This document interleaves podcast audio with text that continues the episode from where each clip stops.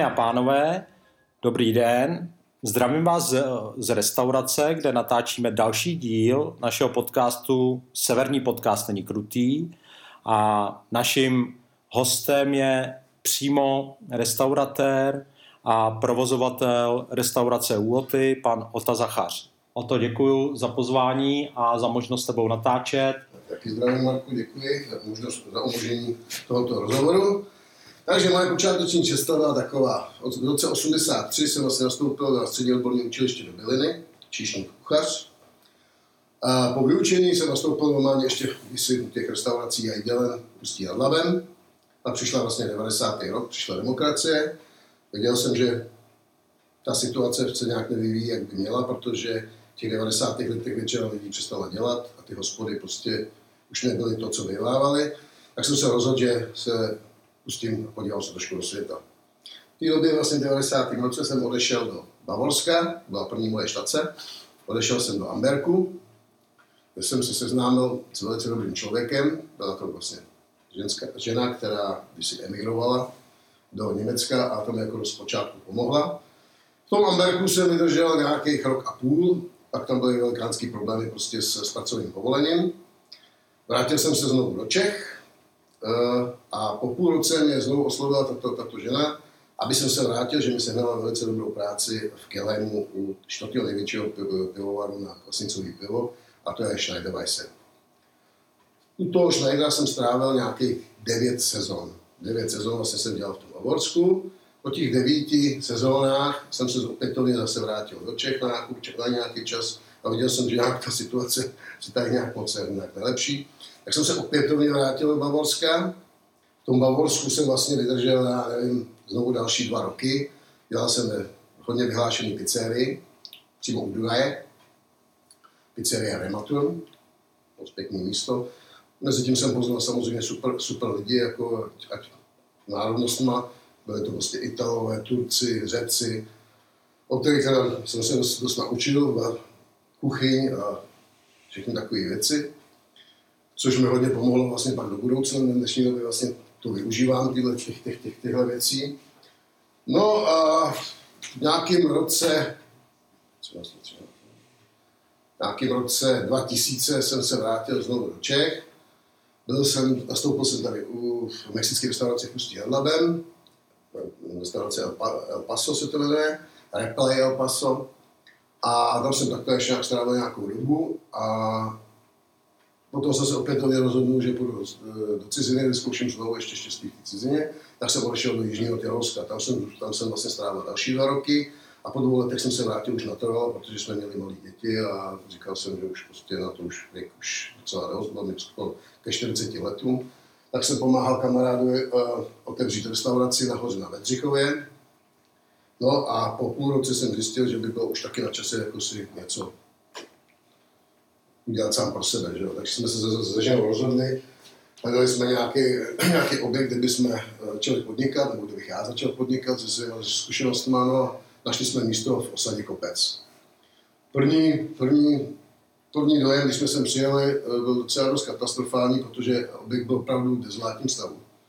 Hrozně dezolátním stavu, protože předchozí majitelé to většinou pronajímali vždycky jenom v sezóně a bylo opravdu vidět, že ty předchozí pronajímatelé se na tomto objektu opravdu velice jako podepsali, že opravdu neinvestovali nic a ten objekt byl velice zničen. Ale prostě, jak se říká, to hospodský řemeslo, které někdo v sobě má, tak když jsem si k tomu baráku čuchnul, obešel jsem ten barák a tu přírodu okolí, tak jsem říkal, něco mi říká, aby jsme prostě do toho šli jako ze ženou. Jako, sice trošku byla skeptická, ale říká, pokud si myslíš, že to má nějaký význam do budoucna a tohleto, jo, půjdeme spolu do toho. A nastalo to, že prostě po 3 měsících pronájmu, kdy jsme to jako zkoušeli, jsme vzali úvěr a barák jsme koupili. No, do dnešní doby jsem velice moc spokojen, jako jsme tady vlastně 1. května tady budeme 13. rok. Myslím, že klientela, kterou jsme se tady vybudovali, je velice slušná, je hlavně zahraniční, jako procentovo se, já nevím, je 65% německých návštěvníků, hodně Holanděnů, Belgičanů, Poláků, jako místo je opravdu super, je to jedno z mála míst, prostě tady v Českosaském Švýcarsku, kde vlastně na té stezce turistický i cyklistický se vlastně začíná anebo končí. Super, děkuju. Teď se chci zeptat, jaká teda pro tebe byla osobně ta konfrontace, jako být vyučenej za socialismu a potom vlastně jako teda hurá, samet a prostě jít do toho západního Německa, i to musela být jako strašný rozdíl přece. Jak si tohle to jako zvládnul? Nebo...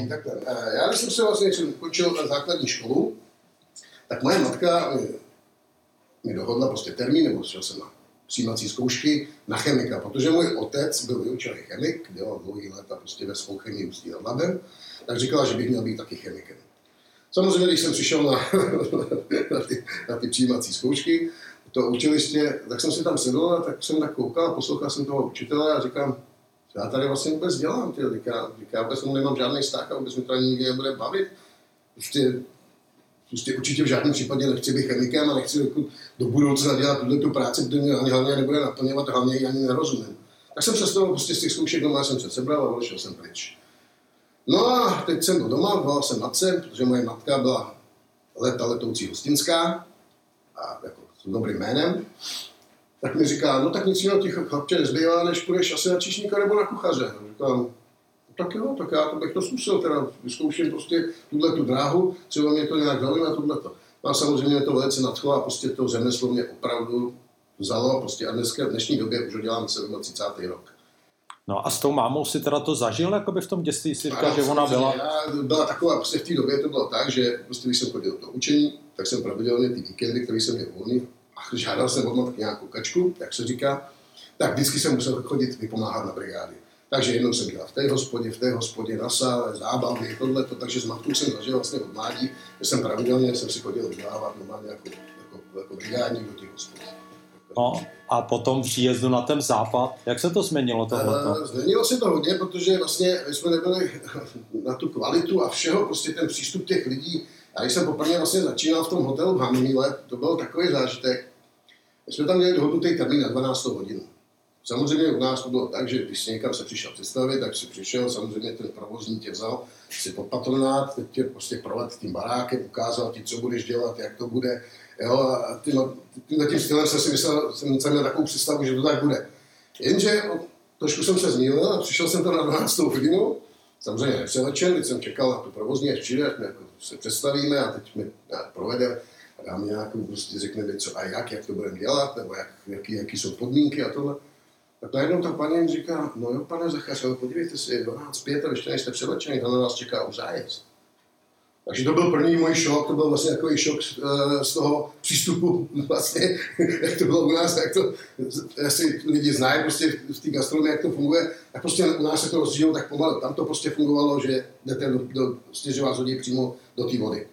No, takže jsem první zájezd, a to byly lidé z Baden-Württemberg, takže Švábové, dost těžký dialekt. A já v té době prostě jsem ještě moc jako německy neuměl. Samozřejmě byl jsem v Bavorsku, kde je obzvlášť těžký dialekt, že jo. No tak první stůl jsem třeba obsloužil, no tak ten jsem nějak zvládnul, ještě nějak tak, to byly ty piva, tohle tamhle, no a druhý stůl už jsem měl problém, že jo, jak s kořálkama, jak s vínama, tohle, to prostě těžká situace.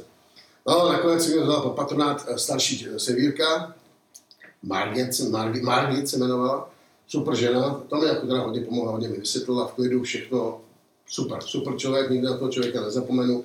A můžu říct, že i ten personál vůbec, který tam byl, i těch kuchařů, prostě starší lidi, prostě všichni jako mě vzali úplně super rezervou a pomalu všechno mě vůbec měli, tím jako za to všechno děkuju. To byl vlastně ten můj počátek. No potom, když jsem šel vlastně k tomu Schneiderovi, po těch letech, tam jsem vlastně vydržel těch 9 sezon, tak to bylo neskutečné. To byla prostě zahrada, kde byla, letní zahrada měla 5500 míst k sezení. Restaurace 350 míst, pavilon 400 míst, Jägerstube 180 míst, pavilon 200 míst a sál pro 1200 lidí. Jako fabrika, obrovská neskutečná fabrika. Mezi 11. a 2. hodinou se podávala malá karta, která obsahovala jednu polívku a 8 hotových jídel. A dvě minutky z grilu. Mezi tou 11. a 2. hodinou se vydávalo 1800 až 2000 jídel. To jo. Pak přišla vlastně brocet karta, od té 2 hodiny brocet to je jako svačinová karta do 6 do večera to se dělaly jenom koláče, buchty prostě a tyhle ty tlačenky, sekaný a takovýhle prostě věci. No a od 18 hodin do 24:00 byla velká karta, kde byl výběr až 300 jídel. Tam byl, tím počítám i předkrmy, teplý, studený, prostě od ryb, speciality, prostě 300 jídel, prostě bylo jenom výběr. No a tvoje role tam byla, když to řeknu na začátku. Vrchně velice těžká, jako ten počátek tam byl hodně těžký, protože vlastně ten Kelheim, to je vlastně, abych to objasnil, je to 20 km od Regensburgu, od Řezna. Tam dost, už je to Niederbayern prostě a ty Bavoráci jako trvalo nějakou dobu, tam řeknu 2 let, než mě vlastně úplně jako přijali. Protože vlastně ty domácí Bavoráci, tak říká, oni jsou takový jako sedláci tupí hlavy, no, jako moc jako ty cizince nestojí. Ale zase jedna výhoda, jsem poznal, že tam třeba byli 2 kluci v kuchyni, byli to východní Němci a k ním teda mají horší přístup než tam v Čechům, že nás jako berou líp jak ty. No, po 2 letech jsem si samozřejmě už všechny osvojil, oblíbili si mě, takže mě zvali i do rodin a tohleto. A tam byl jeden servis, každý měl vlastně svůj servis a každý ten číšník nás dělal vlastně na place, nás tam mělo 24 číšníků a 16 brigádníků a 8 lidí za výčepem. A každý měl rozdělený svůj servis. Já jako jediný, protože nikdo ten servis nechtěl dělat, to byli právě ty štangasti, kteří seděli prostě na těch pankách a tohleto pod arkádama a nikdo je nechtěl obsluhovat ani z těch brigádníků domácích, z těch bavorských, protože, jak to víte, štangasti jsou štangasti, no, je to těžký pořízení, ale pořádku, já jsem si prostě ani zvyk, oni se oblíbili mě, takže já jsem byl velice spokojený a vlastně se obsluhoval a měl jsem to štěstí, že na té zahradě byl velikánský pomník, socha vyhozená Oty, to byl jako král bavorský. Takže jsem měl přímo pod sebou Oto servis, takže i svým jménem vlastně jsem si toto osvojil, že co jsem tam nepádu. Přímo přidělal tuto. Takže tam pod sloupem se strávil.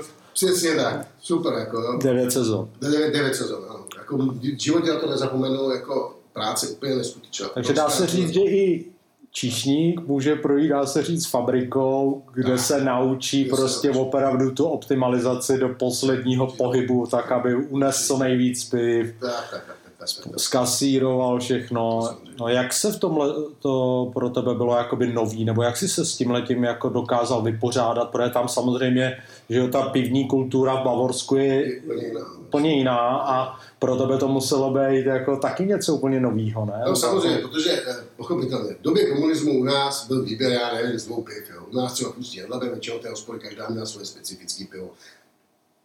Většina hospod točila Zlatopramen, ústecký zlaťák prostě, jo. Byla i nabídka černého piva, já nevím, to byly výjimky, ale prostě každá hospoda měla jednu značku, nebo 10 nebo 11, prostě maximálně výběr z 3 piv, když už to bylo. Jak pak byly specifické instalace, jako byla Budvarka, tak tam točili Budvar, že byla Pivovarská, tam točili Plzeň, tohle. A když tam přišel do toho Bavorska, tak vlastně jenom na čepu bylo 8 druhů piv. Jo, byl prostě Pils, Dunkles, jo, ty tmavý piva, prostě speciály a tohleto. A samozřejmě ty pšeniční piva, což jsme mi tady neznali. No a když mi pak třeba Bavoráci vyprávěli o tom, on říkají, a proč ty jako nepiješ tento pšeniční pivo, ten Weizen? A on říkal, no tak já ho neznám, jako znám to, vím, že to u nás jako nějaký pivovar, to by si tam vyráběl, ale my jsme si jako na to jiný nezvykli, není to naše kultura, nepije to. A on říkal, ale počkej, tohleto pivo přišlo ve 20. letech vlastně z České republiky. Jo, to začaly první tohleto pivo začalo vařit u vás v Čechách ve 20. letech. Pak samozřejmě po odsunu těch Němců, po druhé světové válce, vlastně, který přišel do toho Bavorska nebo do toho Baden-Württemberg, no, Baden-Württembergská tohleto, tak vlastně začaly ty sládkové, vlastně, který byly vyhnaný odsaď, tak začaly to pivo vařit tady, jako v jejich zemi, že jo. No takže vlastně vůbec nabídka jídel a tohleto bylo, teda vlastně ten přechod z toho komunismu, teď do tohoto světa byl úplně neskutečný prostě, jo? To jsme prostě naše koukali, teď jsme plnou věcí neznali, neznali jsme mořský plody, neznali jsme prostě ty speciály a tohleto, takže jako, bylo to dost zvláštní a potom mě to zajímalo, abych prostě poznal tu kulturu a vůbec toho jídla a toho pití, že jo, no. No jak dlouho ti trvalo třeba takhle v tomhletom velkým provozu jako chytnout takovou... No to tě naučí hodně rychle, to jako to, jak se říká, to vás prostě hodí do vody a prostě musíš jet. Buď to zvládneš, nebo to nezvládneš, jo? Buď na to máš, nebo to na to nemáš, to je jednoduchý. No, jako ta pracovní doba, můžu říct, že třeba byla od 6 ráno, už to musel být v práci, protože od 7 hodin, už začali vlastně po 8 začali jezdit z toho Kelheimu začaly jezdit speciální parníky. Ty parníky jezdily do Veltemburku, to je jeden z nejstarších pivovarů vůbec v klášteře, který je v té oblasti. Tam se vlastně slivaly řeky jako Dunaj s Línem a tohleto. A teď ta hospoda má takovou specifiku, že tam se pracuje hodně s těma autobusama, jo? Prostě ty lidi tam prostě přijedou na ten výlet, zaparkujou, nahlásí se třeba přes den, nevím, 35, 40 autobusů, jo? A takových 10-15 vám přijde nepřihlášený. Takže v 6 hodin musíte přijít ráno do práce, do 7 hodin musí být prostřená zahrada, všechno připravené, protože vlastně ty skupiny už po těch 40 nebo po 45, záleží na to, kolik tomu autobusu se stane lidí, tak už chodí ráno na snídaně. A jejich specialitou je samozřejmě ten bílej bůř, jako Weisswurst, jo, s Hendlmásem a s Preclikem, že jo, tohleto. A to prostě jede. A tam každý ten autobus musí být odbavený maximálně do 40 minut, protože tam jsou naplánované ty termíny odjezdu těch parníků a tohleto, takže je to prostě obrovská fabrika mašinérie. No a celkově, jaký to na tobě zanechalo jako vliv ten pobyt v tom Bavorsku nebo v těch dalších zemích? Určitě v každém případě. Jako... Proč bych to každému, aby to vyzkoušel, no? Prostě ten systém, ty práce a všeho, ty organizace, to je úplně jiné než u nás. No, já nevím, prostě u nás... Dobře, my jsme zažili ten komunismus, tady se to nějak moc neřešilo, nebo tohleto, ale tam ta organizace opravdu a ta jako... je úplně jiná než u nás. No, jako pro mě je to zážitek, jako klučoval bych každému, aby si vyzkoušel tu, nebo neříkám přímo tuhle tu práci, ale vůbec jako tu disciplínu a všechno, jako, co s tím souvisí, prostě to Bavorsko je trošku jinak, než jsme na tom měli, nebo vždycky bylo a vždycky bude, já nevím, prostě je to jinak vybudovaný, váží si víc věcí, prostě tím jako nechce hanit nějak všechny nebo tohleto, ale prostě my jsme byli vychovávaný v prostě v tom komunismu a ten komunismus se nás jako dost jako sundal dolů, protože i třeba vím jako názory starých Bavoráků, co mi vyprávěli, oni říkali, kdybyste nepustili Rusa do vaší republiky, tak se na tom dneska byli líp jak Švýcaři, to v každém případě. Jako, jenže stalo se, ale pro mě prostě je zážitek jako neskutečný to Bavorsko, každému doporučuji. Potkal jsi takhle během těch štací nějaký Čechy? No, já jsem samozřejmě. No, většina našich jako lidí, spíš teda ženských, co jsem poznal, tak samozřejmě se tam provdali, nebo tam dělali, nebo tohleto, tak většina už jako po 3 měsících zapomněla jako češtinu, to mě jako dost překvapovalo. Já vždycky jim říkal, že mluvíte tak, jak vám narostla, jak mluví vaše maminka, jako jste tady 3 nebo půl roku jako v tomto a už jako jste dopomněli vlastní řeč, přitom ani správně tu vaši řeč neumíte ani ten dialekt, ale už si prostě ty naši lidi jsou takový, že prostě si začnou hrát úplně takový, jako už západní Němce, že už jsou nejde, no, strašný. Takový nážitky u ty zkušenosti mám určitě, jako. No a zas naopak, jo, jak jsi říkal, že tě přijali líp než východní Němce, to myslíš, že je specifický jenom u těch Bavoráků, nebo jako? Já si myslím, že to je specifický jenom u těch Bavoráků, protože pak, když jsem vlastně došel do toho Jižního Tyrolska a dělal jsem v tom Jižním Tyrolsku, tak tam to zase už jako tolik neberou, jo? I přesto, že ten národ vlastně, jestli dost podobnej s těma Bavorákama, vlastně ty Tyroláci, tak ale tam dost takový rozdíly, jako oni už neberou vlastně mezi východníma Němcema a našima a Slovákama prostě, protože většinou tady ty práce vlastně dělají tyhle ty lidi z toho našeho, jak se říká, ozboku z toho východu, jo, ať se na těch hotelech prostě jsou zaměstnaný Slovenky, který dělají prostě, jsou pokojský, nebo dělají v kuchyních pomocní síly, nebo tohleto. Ty Češi většinou je vidět, že opravdu jsou schopnější, a je vidět, že dělají na tom place, nebo dělají přímo kuchaře, nebo i šéfkuchaře jsem se tam setkal.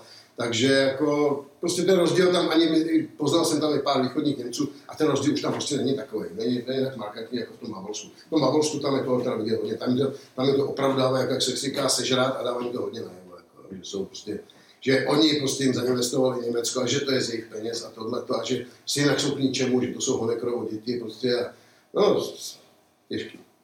Rozumím. A co naopak vlastně to setkání s těma východníma kulturama, protože říkáš spousta Turků, spousta prostě dalších, prostě když to řeknu, muslimů. Jak tohle to si jako vlastně viděl během té tvý? Můžu říct, že většinou vlastně s těma lidma, kterýma jsem dělal, nebo tohleto, tak ty Turci jako takový je pro mě jeden z nejvíc pracovitých národů, co vůbec existuje. Jako já jsem se dneska nesetkal s někým cílevědomějším a tak pracovitým a člověka, kterého jsem když spolehnul, jako jsou Turci. Oni jsou vlastně vychovávaný jinak, v těch rodinách to funguje tak, prostě, že ta úcta prostě k těm rodičům je obrovská a tam vlastně ten táta s tou maminkou ty velej, že jo. Ta víra zase dobře, já nikomu, ať si každý věří, čemu chce, že jo, je plno různých vír, ale prostě ty Turci jsou opravdu vychovaní, jsou obchodníci, neskuteční obchodníci, to můžu říct. Pro mě nejhorší národ, s kterým člověk může dělat, co prostě Italové. To je jako Italové, to je prostě, to je tragédie. To jsou vlastně lidi, kteří přišli z Itálie, kteří už se tam nechytli, prostě nemají tam žádnou možnost nějakého podnikání nebo to, tak prostě šli do Německa, že jo. Tady ty mladí, nemluvím o těch mladých, že jo. Nemluvím o těch, kteří po druhé světové válce šli budovat to Německo, že jo, jako gastarbeitři, jo, to stejný i třeba s těma Jugoslávcema bývalýma vlastně, to je to samé, ty starý prostě, to jsou slušní lidi, opravdu disciplinovaní, prostě za, jak se dost, tu kulturu prostě německou uznávají, protože si uvědomují, že vlastně žijou v jiné zemi, akceptují to prostě jejich zákony a tohleto. Jo, ty malí to už je druhá věc. Ale pro ty Němce jste všichni přistěhovalci, všichni tam jste kvůli práci, jasný, nikdo jako, můžeme se na to dívat jasný, jenom tímhletím pohledem. A teď jde o to, jak se ty, když to řeknu, menšiny mezi sebou jakoby uznávají. Uznávají, jasný, jo, jasný. A samozřejmě každá si přináší prostě do toho kulturního mixu jako nějaký pozitivní stránky a samozřejmě nějaký, jakoby, který jsou asi ty odvrácený, ale měl si šanci jakoby se takhle během tý, já nevím, právě s nima zblížit jako na té osobní úrovni, jo? Typicky, já nevím, jak si říkal, tě zvali do rodin, tě zvali Němci nebo tě zvali Turci. Ale pak samozřejmě jsem dělal s těma Turkama, tak to bylo úplně obustranné. Tam vám přesně trvá 3-4 roky, než vás úplně přijmou si do té rodiny, ale pokud vás pak přijmou, tak vás udělají první poslední. Opravdensky, jako to můžu říct. Jako, je to fakt, oni vás zkoušejí prostě, jo, dělají všaký možný nástrahy, to se mi stalo, jestli nekradete, tohle tam, ale můžu říct, že potom, když vám uvěří a věří vám, tak jste prostě jejich člověk a patříte přesně tak, jste normální člen rodiny, bez problémů, v každém případě. A mělo to pro tebe nějaký takovýhle pokračování, jestli třeba jakoby pak se s někým takovýmhle potkal a prostě zase někde jinde, nebo... Vůbec, protože já jsem se ještě hodně telefonoval s těmi lidmi, pak když jsem šel vlastně do Rakouska, tak tam musel dělat s Rakušem, s těmi Tyrolákama, že jo. Takže pak nějak jsme se akorátně telefonovali s těmi lidmi, a většina ta lidí už těch mladších, co byla vlastně, já nevím, ode mě, 5-7 let mladších, tak se už pak potom i sebrali a koupili si třeba cukrovary v tom Turecku. Jo, úplně odešli prostě z Německa, jo, ty rodiče vlastně tam to je tak, že většina rodičů pak už si nechá vyplatit ten důchod, takže jsem odstřelil do toho Turecka, jo, protože to byli vlastně lidi, kteří tam přišli nějakých 50. letech, prostě po výsvětila, tak ty už jsou starý, tak už odchází prostě na důchod do té svojí země, takže už pak ty kontakty nějak už jsem měl, už vůbec ani neměl. Takže můžeš říct, že dneska třeba ty jídla, tak jak je tady vaříte, vlastně, že mají často původ právě někde tady v těch jako... Přesně mezi těma lidma, přesně tak, protože ty lidi mě opravdu hodně naučili. No tak ono zpočátku to bylo tak, že většinou si říkávali, ale co chce ten blbej Čecháček, co tady čumíme do těch kastrolů nebo na ty pánové, a proč to jako, a já vždycky, dobrý, no tak jako koukám, no chci se něco přeučit a tohleto. A vy jste stejně z východu, vy se hovno naučíte, pardon, že tak řeknu, vy se stejně naučíte nic a tohleto. No a mě to naopak, mě to právě posílilo a naučil jsem se, dneska můžu opravdu říct, že jako vím dost jako těch věcí, co jsem se naučil z jejich národních kuchyní, ať z italský nebo řecký nebo turecký, prostě nevím. Kolem čeho se to tam teda, dá se říct, to jídlo hlavně točí, ať už v tom Bavorsku, protože si říká přesně, to jsou ty bušty, že jo, jsou tam spousta tady toho. Takže my třeba jsme měli nabídku třeba toho denního menu, jo, tak se třeba dělalo jelení ragu, dělá se třeba jako způsob něco naší vídeňský roštění, takový to měli se jako kelheimská roštěna, se dělá hodně ragu, tady ty věci, pak tam mají svoje ten levakas, vlastně tu sekanou, jo, ty speciálně jejich brátlešlo, to jsou takový ty klobásky vlastně norimberský, jo, pak tam hodně prostě se specifikují, třeba oni mají, tak jak u nás třeba svíčková, tak oni mají sauerbraten, ale oni to mají trošku dělaný na kyselo, to jsou taky speciální, hlavně vepřový kolena, vepřová pečení, tyhle ty věci. To je hlavně převzatý vlastně z té naší kuchyně. Je vidět, že prostě po té druhé světové válce, když tam odsunuli tyhle lidi, prostě takže převzali tu kuchyň, která se vlastně používala tady v té době, jo. Vlastně těch Sudeta nebo tohleto, takže ta kuchyně je dost podobná, jako v každém případě. A pak třeba naopak v tom Rakousku? Rakušáci ty to mají úplně skoro stejný. Skoro. Oni Tyroláci, záleží na tom, pozor. Ten sever, vlastně co je rakouský, tak používá podobnou kuchyni jako ty Bavoráci. Hodně podobný, jo. Jsou tam určitý jako jiný jako věci, co oni dělají, jo. To oni trošku dělají jinak ty knedlíky a takové věci. Ale zase třeba ten jich, tak tam je to hodně přizpůsobený už ty italské oblasti, jo, a to Alto Adige. Takže Alto Adige tam se hodně prostě pici a tyhle ty věci, jo. Takže asi každá ta oblast prostě je přizpůsobena něčemu jinému. Vlastně jsem dělal v tom Nanders, na té rakouské straně, taky vyloženě vidět, že tam se je prostě ta rakouská kuchyně, ta rakousko-bavorská, oni mají hodně, jsou vlastně ty Tyroláci s tím. Ale když přejdete ty hranice, když třeba jete na ten Rešen, na ten Merán, nebo na to Bolzano, tak tam už vidíte mraky pizzerií, prostě jo. I když tam se vaří i taky ta kuchyň, ale ta oblíbenost třeba toho jídla je v tom Jižním Tyrolsku, už je trošku na té italské straně víc specifikovaná na tu italskou stranu. Mm. A ještě když se podíváme do té ciziny, co jsi si vlastně jakoby z toho odnesl pro tebe jako nejdůležitější? No, určitě v každém případě řeči a prostě tu zkušenost, prostě tu pracovní zkušenost a tu disciplínu. Jo, prostě to v každém případě, hlavně řeč, jo, řeč to je nejdůležitější. Člověk se naučí se mezi těma lidma, neříkám, že určitý řeči se dokáže člověk naučit nule, ale prostě rozumí se, prostě, když těma národnostma dělá, protože chcete rozumět, ten, kdo teda chce rozumět, jak se naučí, jsou tací, že se naučí ani, jo, to je jasný, ale prostě já jsem se naučil několik jako řečí, a hlavně ta zkušenost prostě dneska ji vlastně využívám, protože dneska z té východní Německa vlastně lidi cestují, naši lidi cestují taky hodně. Oblíbili si hodně Itálii, oblíbili si Turecko a tohleto. Takže ty lidi, když sem přijdou, z těch mých známých mraky, co jich mám, takže přijdu a oni oťaz udělají nám chobotnice, oťaz udělají nám mořský plody, udělají nám to. Není problém, prostě sem udělám to a udělám to si myslím dneska líp, než ty lidi v těch střediskách, jako jsou letní střediska, prostě u pláží nebo já nevím, někde na těch horských střediskách, prostě udělám to líp, protože tam se to samozřejmě už nedělá tak, jak by mělo, já to udělám ještě dneska s láskou, že jo, oni už to dneska s láskou nedělají, už dlouhodobě. Dobrý, děkuju. Pojďme si teď chvíli povídat tady o té vaší hospodě, jak jsi říkal na začátku, to bylo deprese. No jak dlouho to trvalo, než se vám to povedlo dostat do takových těch kolejí, dá se říct, že jsi si říkal, hele, už to jede dobře. No tak první rok byl těžký, určitě. Ten druhý rok vlastně na tom počátku, když jsme tady začínali, tak já jsem tady vlastně, protože moje žena měla ještě svoji vlastní práci, tak já jsem tady vlastně začínal sám. Teď přišel vlastně nějaký červen a začalo pršet. A ten červen celý propršel. A sem nepřišel človíček, prostě tady neprošel člověk a prostě poté, jak věděli, že ty lidi, prostě ta hospoda byla dlouhodobě zavřená, otvíralo se to jenom přes to léto, když to pronajímali jenom těm brigádníkům, jo, takže oni tady vlastně působili jenom přes tu letní sezónu, jsem přišel každý akorát, že si vždymat nějakou kačku, ale ta přes tu zimu prostě to tady nefungovalo. Takže ta hospoda měla jako takový jméno vyhlášená takovým útlumem, že vlastně lidi věděli, že tady je většinou zavříno, takže jsem ani nějak moc nechodil. No a ten měsíc mě jako rozdostal, protože jsem tady vlastně celý měsíc proseděl.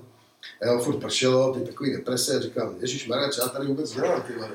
Ale říkám, no musíme to vydržet, uvidíme, no, samozřejmě pak nastal ten červenec toho roku 2009, no a už se to změnilo, začala ta sezóna, tohleto a teď pomalečku začali ty lidi chodit. No tak já jsem se hodně seznámal tady s místostarostama, vlastně zase z Intersdorfu, jo, ze Sedmicu, s lidmi, co se dělali v radě a tohleto, tak tady ty lidi, s tím jsem se vlastně hodně seznámil a ty by jako dost hodně pomohli, začali hodně vyprávět a teda. No, vlastně nějak v září nám schválili úvěr, no tak jsme to koupili, no a pak rok na to jsem se seznámil s člověkem, jako je významný člověk pro mě, a jeho žena je Beáta Viana, která dělá pro televizi NDR. No a ona se rozhodla, že natáčeli tady je šlupnovský výběžku vůbec jako Šehovici, v Krásný Lípě a ve Vysoký Lípě, a tak se rozhodla tady natočit takový dokument, jestli bych to s ní bylo, jako obsahoval to natáčení. Já říkám, jo, není problém, určitě to vyzkoušíme. No a to vlastně byla takový ten poput toho hlavního, když vlastně ona se mnou natočila ten pořad, já jsem to ještě jezdil týden přikládat do rybičkárny tady nahoru, do Mikulášovic vlastně, do Vikova. A když to odvysílali, tak ten nápor těch Němců, to byl úplně neskutečný, to byl neuvěřitelný, kolik prostě tady bylo lidí z toho Německa. Prostě i můj soused, který je Němec, tak říkal, že ani nezná ty poznávací značky, o které ty Němci vůbec jsou. Prostě z toho Německa, prostě, když viděli ten pořad, tak se najížděli, prostě to bylo prostě, byly opravdu masakry. Jako, a to mě vlastně hodně pomohlo, tady ta reklama mě pomohla a ta Beáta normálně, tenhle pořad, který se vysílá, ten Ruksak, tak se vysílá jenom jedinkrát, víckrát se neopakuje. No a ona ještě, protože jsme byli velice dobrý známí, tak mi udělala to, že mi to ještě dvojím ročnou se opakovala. No ale už bych to nechtěl jako zažít. No, to, jako, teda ještě byl jako docela dost lidí, kteří chtěli dělat, jako měl jsem tady sice brigádníky, studenty nebo tohleto, ale byli to spolehliví lidi. V dnešní době už je to hodně těžké, jako s lidmi vůbec něco dělat. Jako, Já vím, že jsi měl několik těch mediálních vystoupení vlastně, ať už to bylo právě pro různý ty německé televize, nebo to bylo i ve spolupráci s právě, tady byl Tomáš Salov z Národního parku. A chci se tě zeptat, kam se to posunulo, myslíš, za tu dobu právě zase, co jste tady? Protože ten turistický ruch je vlastně průmysl. Tak, no, určitě v každém případě jako ten turismus je tady obrovský. To je vidět prostě na rok od roku, ten nárůst je větší a větší. Tady mají větší zájem prostě jezdit, protože to Českosaský Švýcarsko dřív je ještě vlastně mladý park, že? Dá se říct, nejmladší z našich parků. Že? Takže vlastně ty lidi to dobré objevují. Plno lidí ani neví, jak ten park je nádherný. Jo, prostě kolik je tady krásných míst, prostě, a prostě začíná se jezdit víc lidí z Moravy a prostě z jiných částí, z jiných Čech a objevují to a říkají, my jsme tady poprvé v životě, my jsme ani vůbec nevěděli, jak je to tady krásný, prostě jaká to tady je nádhera. Takže prostě opravdu ten nárůst je neskutečně velikánský, jo, to v každém případě. A zároveň ještě jsem se chtěl zeptat, Prahy, vy jste tady první na ráně, že? Ty lidi se tady vynoří z toho lesa a vlastně vás vidí jako první, jo, jasně. Tak co jsou ty jejich takový, ty, jako když to řeknu, ty dojmy? No, první dojem je to, že mají žížeň a hlad. To v každém případě já jsem šťastný, že je vůbec na cestě nějaká hospoda, že jo? O té dlouhé strce, který ujeli, takže přijedu a říkají, ježišmarja, tady je hospodka, to je naše záchrana. No, takže to v každém případě. Pak jsou velký docela z toho, jak tady vaříme, co tady vlastně nabízíme, protože my vlastně přes léto máme na čepu 8 různých druhů piv, že jo? Většinou teda se zaměřujeme na svijanský pivovar, ale máme i Plzeň, že jo, tak máme speciální piva, holgárny a tohleto. No a ta kuchyně rozmanitá, že jo, protože tady vlastně máme stálý lístek, ale denně se dělají ještě speciální nabídky, protože je tady velká klientela štangasů, který se hodně vracejí, takže nemůžeme mít furt ten stálý lístek, my musíme furt něco obměňovat v těch jídlech, aby vlastně nejedli furt to stejný dokola. I když je plno lidí, kteří jsou specifické, jdou vyloženě na jídla, které tady chutnají prostě a objednávají se, jak se říká, furt dokola, že jo. No vyloženě na to jídlo, který prostě tady chutná. No a co sousedí? Ono to často jde tyhle ty dva proudy. Super, nemám s tím vůbec žádný problém, naopak jako všichni lidi, kteří tady byli v okolí, tak pravidelně chodí normálně na páteční sezení. Jo, takže já vůbec zase sousedem žádný problém nemám.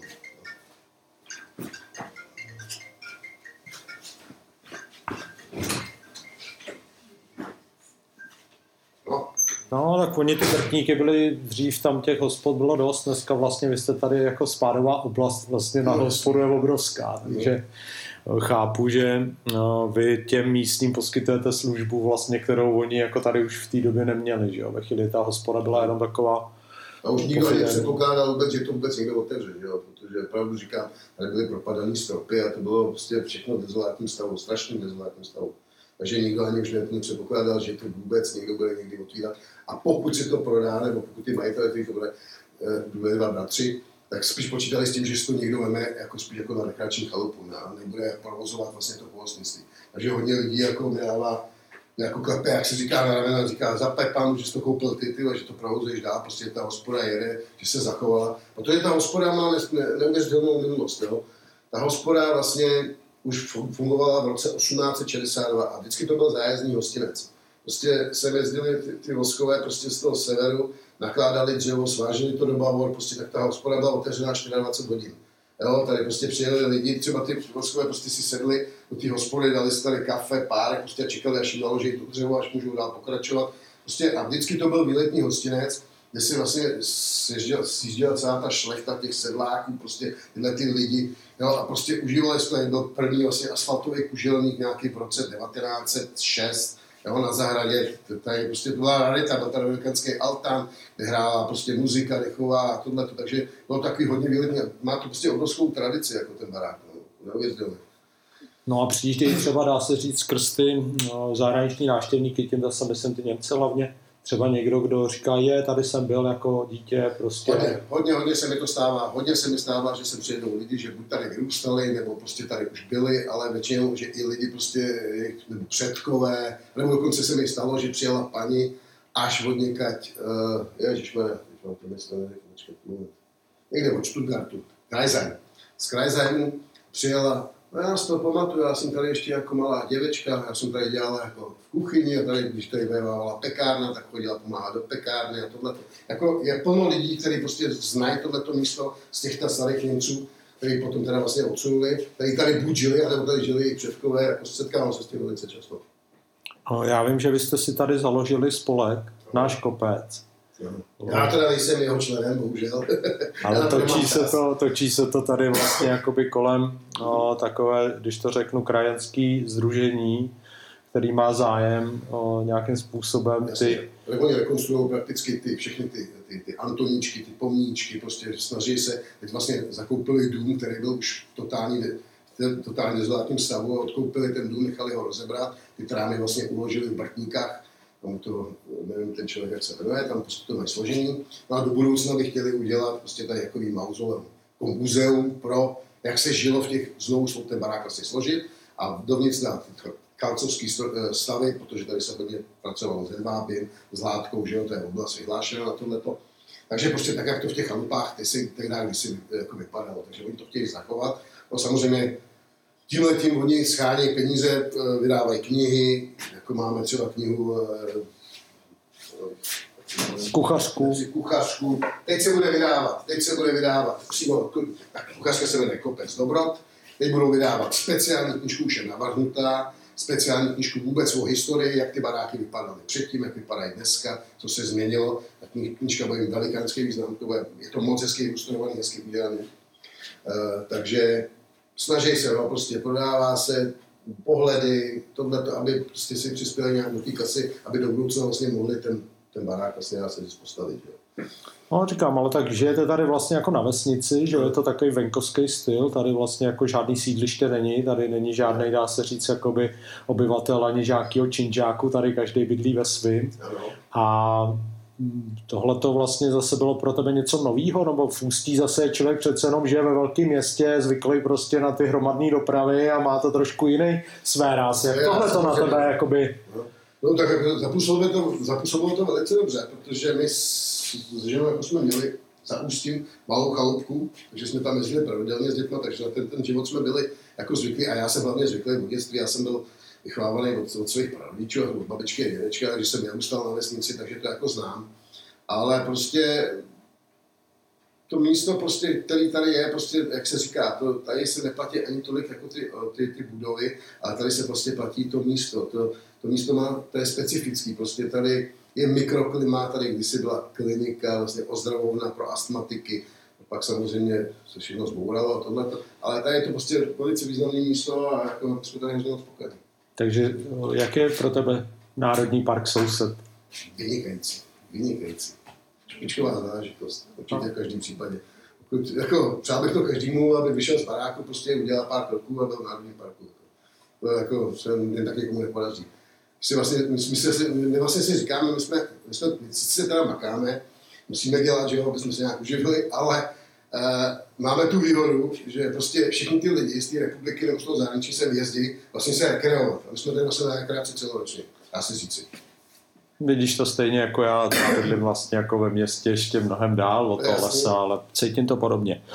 Ještě jsem se tě chtěl zeptat, co vás vlastně tady čeká, jako, co myslíš, jakoby, kam se to dál bude posouvat, jo? Protože lidi mají dneska chytrý telefony, dneska všichni chtějí všude Wi-Fi, lidi chtějí prostě jakoby se dělat pěkný fotky, lidi prostě chtějí nějakým způsobem to mít všechno prošmejděný a teď jakoby vlastně co bude dál?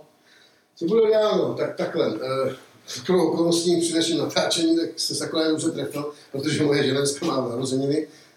Ty je dneska 56, no mně bude 52, tak otázka je to, jak dlouho to ještě vydržíme, že jo? Protože ta situace momentálně s těma lidma, jako sehnat lidi na tady tu práci, je v dnešní době opravdu velice těžký, velice komplikovaný, protože v té gastronomii skoro už nikdo nechce dělat. Jo? Odborníky jako takový vlastně vůbec ani se nedá sehnat. Nedají se sehnat dobrý odborní kuchaři, nedají se sehnat odborní číšníci. Ty, který to trošku k tomu mají vztah, umějí trošku řeč, tak nám samozřejmě pláchnou za hranice, tady do Německa pochopitelně, které jsou líp placený než tady u nás, jo.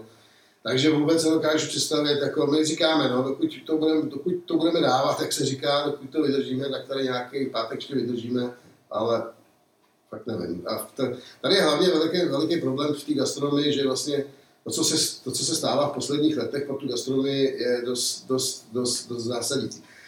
Vem si, že vlastně nejdřív byla prohibice, jo, byl si nějak, prostě si, bylo to těžký, prostě v tu dobu, začal se prodávat tvrdý alkohol, tohle. Potom přišel zákaz kouření. o zákazu kouření přišel ETT systém. V dnešní době je koronavirus. No, je to čím dál tím, prostě ty rány jsou jedna za druhou. Jedna lepší než druhá. Takže prostě opravdu pro tu gastronomii, a jestli si někdo myslí, že dneska vydělává nějaký obrovský peníze v gastronomii, tak to vůbec není žádná pravda. Není to jednoduchý, je to zehlé, prostě člověk musí dostávat, připravit to celý den na nohách. Vlastně to jsou šichty, kdy jsou 12-13 hodin se prakticky dělá denně. Proto dneska ty mladí lidi prostě o tom nemají zájem, nikdo to nechce dělat, prostě ten strávený čas, který v té hospodě musí strávit. Je to těžký prostě. No zas na druhou stranu jako vidíme to i v tom Německu, kde vlastně se ta gastronomie postupně proměnila v jednu velkou síť všech těch gyros a kebabů. A vlastně jako v tom okolí vlastně už je opravdu sváteční. A takhle to vidím svým způsobem já, že jako ve výsledku to předělat na stánek s gyrosem nebude tak těžké. Samozřejmě, no, tak ale tak se doufám, že na to nemluvím, tak abych tady byl jako, tak tu nekola, že vzal tady kebatu, tak v žádném případě to ne, to určitě toho se jako to nedopustím, ale no, je to těžký, no, prostě fakt, že člověk by možná i chtěl třeba, jako víš, to provozovat nějak ještě i víc třeba, ale prostě nemáš s kým a ty síly prostě jak stář, tak ty ubývají prostě v té hospodě, ale já jsem v té hospodě letoškem tam budu 37. rok, od 15 let prostě tu práci dělám a jako už to mám taky jako rozhodnutí. Ale ještě mi řekni no. O to, vy jste vlastně podnikali různé cesty po takových těch právě, když to řeknu, krásách Saského Švýcarska, kde je spousta takových těch provozů, které víceméně jsou na úžasných místech, ale ty lidi jsou vlastně ještě ve větších problémech, než vlastně jako když to řeknu, v těch Čechách, jo? Protože tady v Čechách ty hospody už jsou zavřený a víceméně už neexistují. V Německu existují a jaký je ten jejich výhled? Oni na to se dívají taky dost skepticky. Taky právě, to jsou vyhlášené místa, rozumíš, já jsem právě ten poslední pořad, který jsem natáčel právě taky s tou NDR, kde se to účastnil právě ten Tomáš Salov, tak jsme se právě bavili o těch vůbec, jak to dál bude vlastně s těma hospodama, protože oni tomu říkají Wirtshaus krize, hostinská krize, jako hospodská, jo? Protože to jsou vlastně místa, které byly vždycky vyhlášeny, prostě byly to největší a nejkrásnější místa, které jsou dneska uzavřeny. Už tam jsou spory, že majetkový, jako pozemkový, jako takový, protože něco patří státu, něco je privátní, něco patří obcím, nemůžou se tam dohodnout. Teď třeba jsou místa, jako je třeba ten Amstlfal, to je nad Rátenem, když se jdou na Zbastaje, tak to je asi třeba místo, kde prostě padají šutry ze těch skal, rozumíš, teď to nikdo nechce dělat ty sanace, nikdo se o to, protože to je velká investice peněz, takže je to šlo uzavřený, je to v nebezpečných zónách, prostě jo, jako brandbüde nebo ty vylídky, prostě to jsou, ale to jsou prostě tam, když dneska přijdete, to jsou tisíce lidí, výhled, nádher a všechno, ale prostě když tam přijdete k okýnku, vyspejte si frontu, já nevím, 30 lidí, teď samozřejmě vás obsluhují jenom Češi za tím pultem, protože tam nikdo jiný nedělá než Češi, kdo by to dělal takovou práci, to je pochopitelný. No a teď třeba dáte za polívku na takové šálek, polívky dáte třeba 11 €, bramborový polívky. Jo, prostě jíst se to nedá, je to strašné. Objednáte si 5 nápojů, stojí vás to přes 50 €. Prostě ceny šílený, horší je mrak. Prostě dneska je to horší jak v těch Alpách, tam jako ty ceny. To vám řeknu popravdě, já jsem to zažil na vlastní oči, ale prostě krutili se mi teda palenky, to jsem teda nevládl. No tak co k tomu nějak říct, no. Je to dražší, všechno, jasně, ještě to víc vlastně, jakoby jasně, tu hodnotu to musíte nemá. Musíte si vlastně sám obsloužit, musíte si po sobě sám uklidit, jasně, takže ani vlastně ten servis tam není, ani to neodpoví, ani to adekvátní prostě těm cenám, které oni tam mají, jo, co za to zaplatíte, a vlastně všechno si stejně musíte udělat sám, jako, jo, takže ten servis prostě je prostě vidět, že to strašně upadá, prostě ta gastronomie. Jde to do toho fast foodu. Ano, stylem fast foodu, prostě, že za chvilku se opravdu všechno bude prodávat přes okýnko. Já se tomu taky nebrávím, protože nic taky pravděpodobně do budoucna nic jiného nezbyde, než prodej tady přes okýnko, prostě, že si lidi obslouží sami, protože to už nebude s tím dělat, že? Protože opravdu nebude s tím dělat. A to nejsem jako jediný, který tohle mění má, jako ty lidi, kteří to dělají dlouhodobě a mají ty zkušenosti, tak vám to všichni potvrdí, prostě, že prostě dneska lidi sehnat prostě do tady toho řemesla je obrovský. Vzpomeň na nějaký účetníky, měli jste tady nějaký účetníky nebo no, právě účetníky vůbec ne, já tady jsem se vůbec nesetkal, já mám takovou zkušenost, že jsem jel do Varnsdorfu do učiliště, tam jsem se bavil, nebudu jmenovat jméno tý paní, a která měla na starost vlastně ten 3. ročník a já jsem tam teda žádal už to nějakých 6 nebo 7 let, tak jsem tam byl požádat, jestli by byli schopni třeba mi dát jako učedníka z 3. ročníku, učedníka nebo učednici, buď do kuchyně nebo na plac, že to je jedno, kdyby tady nazbíral tu praxi, naučil by se řeči, protože tady se opravdu hodně vyžaduje ta němčina. A paní mi řekla, nezlobte se na mě, pane Zachář, ale jako já mám takovou zkušenost za 10 let, že jsem nezažila, že by někdo z těch učeníků šel dělat někam nějakou praxi a pokud zakončí to učiliště, tak stejně jak to řemeslo vykonává. Prostě. Nepokračuje. Tam se prostě jedná jenom o to, aby dostali prostě ten výční měs a tím to končí. Málo z těch mladých lidí to dneska prostě dělá. No, takže dá se říct, že tohleto řemeslo, to hostinský, který je vlastně mezinárodní, všude lidi chtějí prostě vlastně stejný zacházení, tak vlastně úplně z Čech mizí. Nikdo to nechce dělat. A vlastně jako stává se z toho taková jako úplně to samý, to, co vlastně z těch jiných řemesel, všichni chtějí sedět u počítače jenom objednávat, ale nechápou, že když to nikdo dělat nebude, že to skončí tím, že maximálně zase přijde ten fast food. No přesně tak, tak to bude.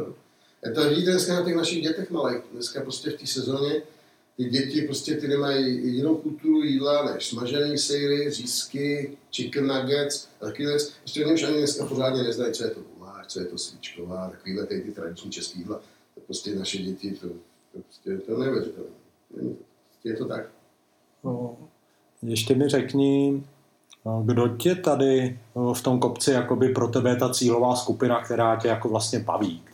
Kdo je vlastně taková ta? Určitě jsou to tady ty, je to pár osobností z místních, teda. Mám teda i dobrý přátelé teda i v Lomburku, ty roky jsem získal vy z tebe třeba, dám příklad, že jo.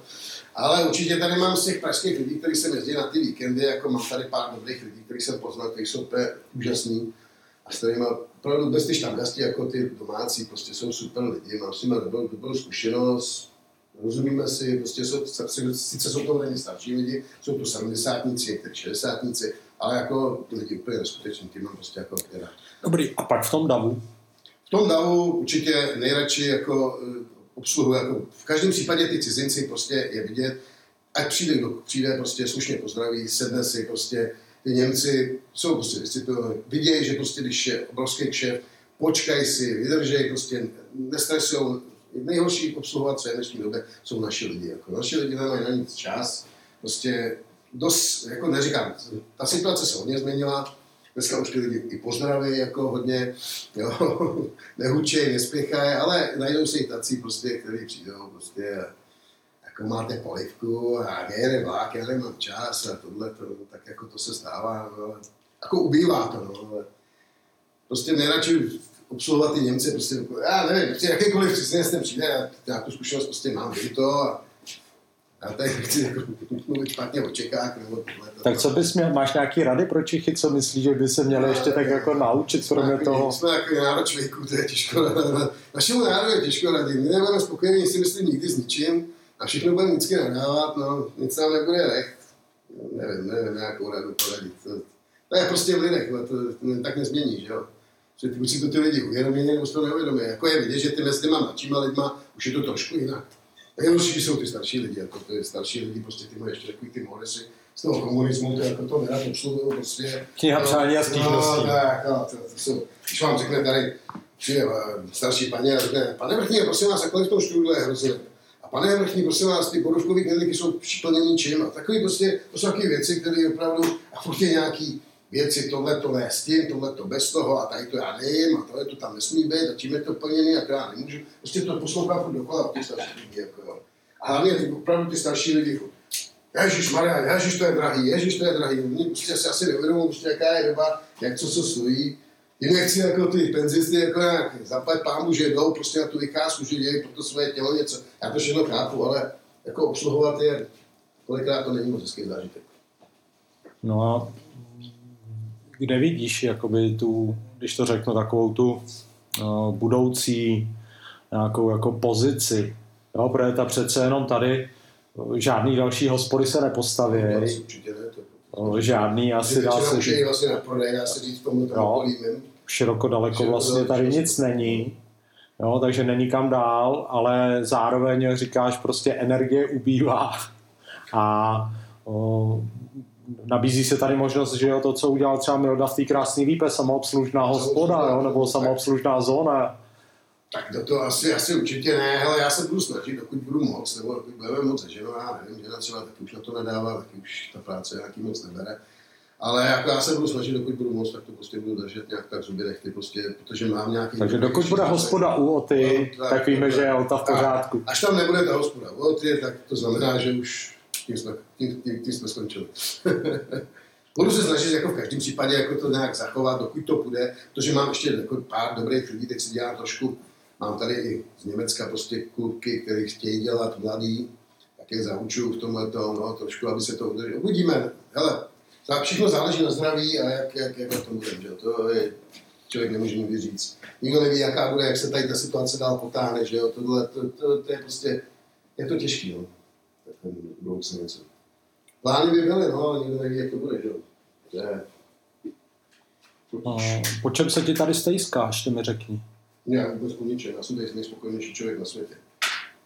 Pravdu. No, já jsem tady spokojený, já prostě tady mám svoje, prostě já jsem šťastný člověk, že jsem tady. A děkuju, fakt já děkuju za to, že jsem tady, že tady můžu být. Tak děkuju, pravdu.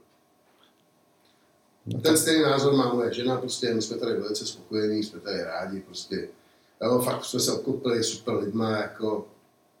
Mně neschází vůbec nic. Mně schází, jako já samozřejmě teďko ten kšet, že jo, to prostě, který vlastně, pro co to děláš, že jo, ten tady prostě nikdo není, nevíme ani, jak dlouho to bude ještě trvat, že jo, jestli se to otevře, když se to otevře, to nikdo neví zná, že jo, takže...